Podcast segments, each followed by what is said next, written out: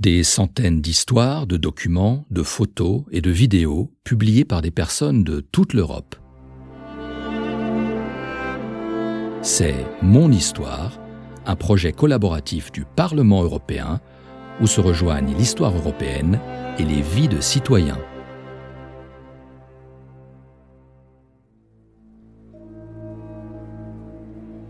C'est l'histoire de Katharina et de sa famille. À vrai dire, c'est l'histoire d'un survivant. Le père de Katharina a connu l'horreur de l'Holocauste et il y a survécu. Malheureusement, une grande partie de sa famille est morte à Auschwitz. En tant que fille d'un rescapé de la Shoah, Katharina a voulu partager son précieux témoignage avec les générations à venir. Son histoire familiale fait qu'elle porte elle-même les stigmates de la Shoah. Dès sa plus tendre enfance, on lui a raconté l'histoire tragique de sa famille. Des décennies ont passé, et pourtant, évoquer ces événements atroces est toujours aussi douloureux pour elle. Ani jedno z moich piatich vnúčat nevie nič o hrôzach holokaustu, ani to, že sa bezprostredne týkali časti ich rodiny.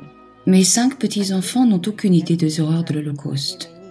Ils ne savent pas que dans leur propre famille, des gens en ont été victimes. Je ne leur en parle pas pour l'instant. Ils sont trop jeunes pour entendre ce genre de choses, pour comprendre. Je ne veux pas qu'ils souffrent, même si moi, à leur âge, je connaissais déjà toute l'histoire de ma famille.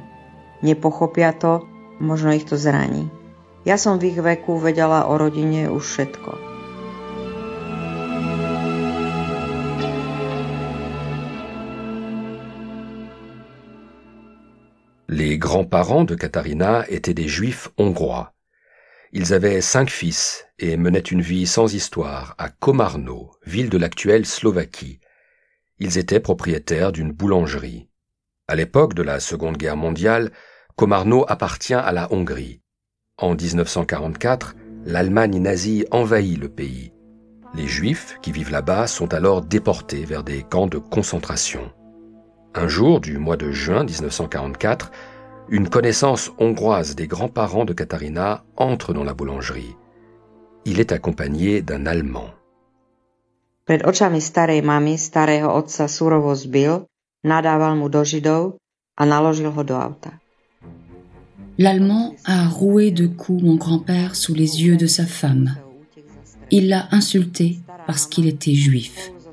Ensuite, il l'a jeté dans une voiture et ils sont partis en direction de Győr. Là-bas, il paraît que mon grand-père a été abattu parce qu'il essayait de s'enfuir. On a conduit ma grand-mère et son fils Julia au point de rassemblement de la forteresse de Komarno et ensuite au camp de concentration d'Auschwitz. D'après ce que des survivants ont raconté, ils auraient été déclarés inaptes au travail juste après leur arrivée. On les a envoyés directement à la chambre à gaz. Ma grand-mère avait 68 ans, c'est-à-dire l'âge que j'ai aujourd'hui. C'était une femme gentille, modeste et très travailleuse. Mala vtedy toľko ako ja teraz, 68 rokov. Bola to láskavá, skromná, pracovitá žena. Les grands-parents de Katharina ont cinq enfants, tous des garçons. L'un d'eux, Wilhelm Schandor, né en 1905, est le père de Katharina. On l'appelle par son diminutif, Shani. À l'âge de 26 ans, il épouse Algieta, que tout le monde appelait Beuzy. Chani est enrôlé dans l'armée hongroise. Il y est conducteur de camions et transporte aussi bien des blessés que des munitions. En 1942, il est envoyé dans un camp de travail au bord de la rivière Don, en Russie. Tam ich využívali na najťažšie práce. Cieľom bolo, aby žiadny žid neprežil. Là-bas, on les tuait à la tâche. Le but, c'était d'exterminer tous les juifs. En 1943, mon père et un ami juif ont dû braver tous les dangers pour fuir le front de l'Est. Ils ont réussi à traverser la ligne de front et à rejoindre les Russes. C'est un miracle qu'il ait survécu. Il a enduré la faim, les grands froids et la maladie, dont la typhoïde. Ce qui l'a aidé à tenir, c'était l'espoir de retrouver sa famille il a finalement réussi à rejoindre un camp de prisonniers de guerre à Tambov, où il est resté jusqu'en septembre 1945. Nakoniec sa dostal do ruského zajateckého tábora v Tambove, kde bol až do septembra 1945.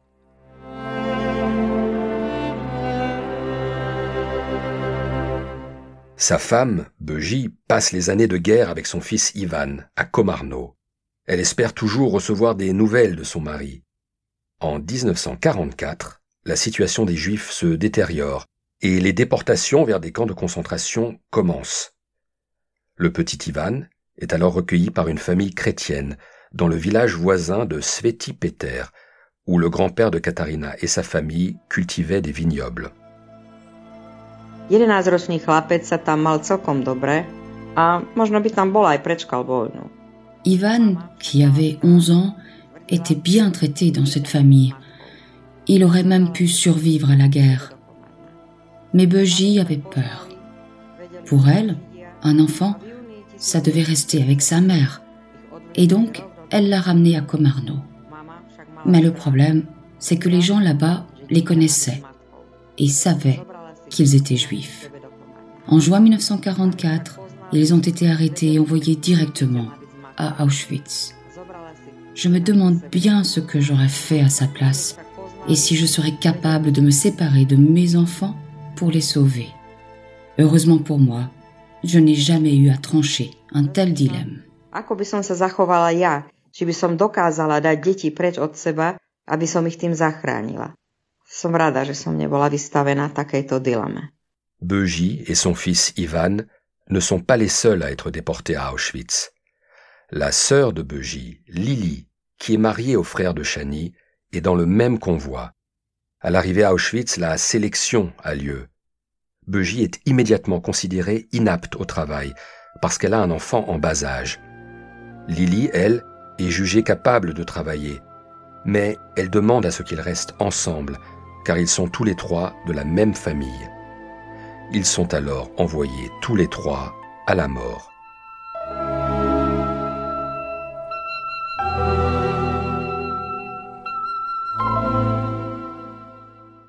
Obe.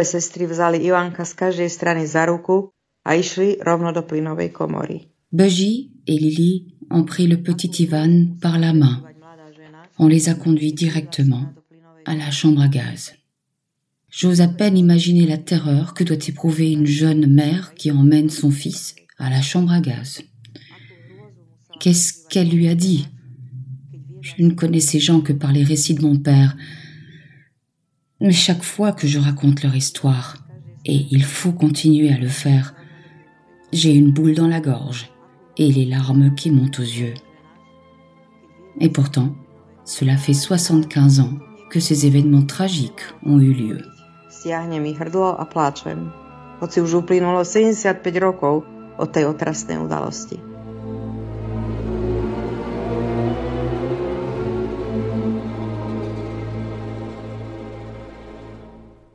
Lorsque Chani, le père de Katharina, rentre de Russie en septembre 1945, il apprend ce qui est arrivé à sa femme, à son fils et à beaucoup de ses proches, ses parents, son frère, deux de ses belles-sœurs, un neveu et dix membres de la famille plus éloignée. Tous ces gens ont été assassinés juste parce qu'ils étaient juifs. Ale to a založil si rodinu. Mon père Chani a eu beaucoup de mal à se remettre de la perte de ses proches. Mais il a fini par surmonter sa douleur et par fonder une nouvelle famille. En 1949, il a épousé ma mère, Margita. Elle était chrétienne et elle avait aidé à sauver une famille juive pendant la guerre. La première famille de mon père n'a hélas pas eu cette chance. Personne ne les a sauvés. Nikto sa.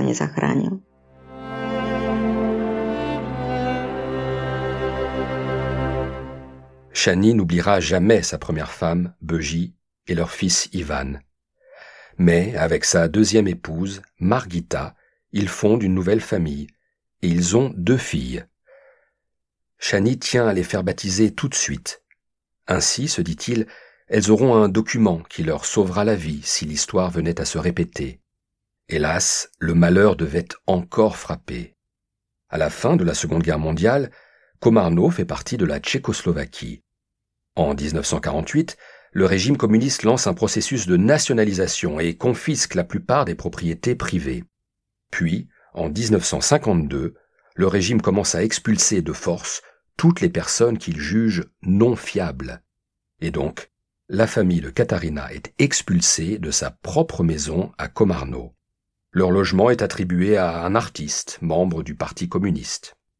À l'époque, Katharina a six mois et sa sœur, Marika, deux ans. Deux ans plus tard, la famille retrouve sa maison, mais le régime communiste emprisonne le père de Katharina, sans motif, sans procès en bonne et due forme. Il passe cinq semaines en prison, dont deux dans des conditions particulièrement atroces dans les mines d'uranium de Yashimov.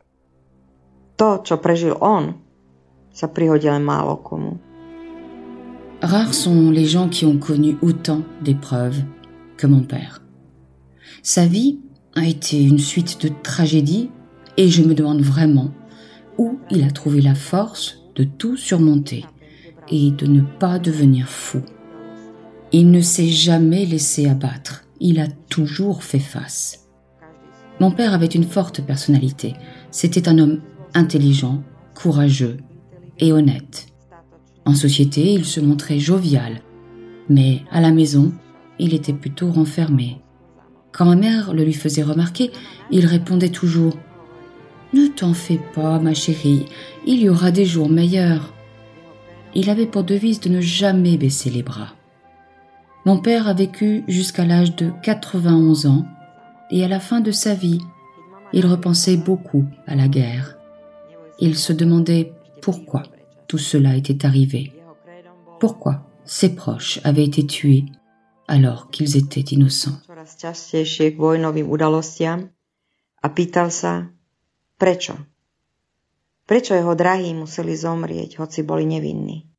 Contrairement à la tradition juive, Shani a été incinéré, selon sa volonté. Il a ainsi rendu hommage à ses proches qui avaient été brûlés dans les fours crématoires des camps de concentration. Voici ce que dit l'épitaphe sur sa tombe. Ici repose Wilhelm Schandor, qui, jusqu'à la fin de sa vie, a souffert d'avoir perdu son fils Ivan et sa première épouse, Bejika, torturés à mort par les nazis à Auschwitz. Dans son testament, il a adressé à ses filles le message suivant.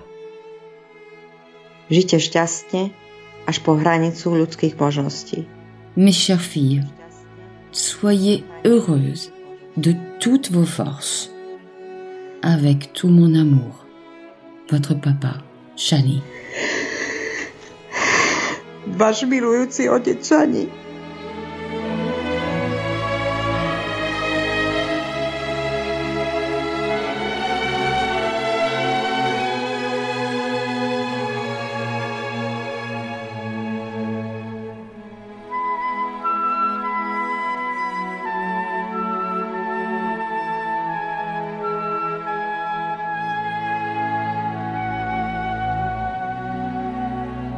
C'était Mon Histoire, un projet mené par le Parlement européen en coopération avec des citoyens de toute l'Europe. Si vous souhaitez écouter davantage de podcasts du Parlement européen, consultez le site Europarl Audio ou rendez-vous sur le site My House of European History.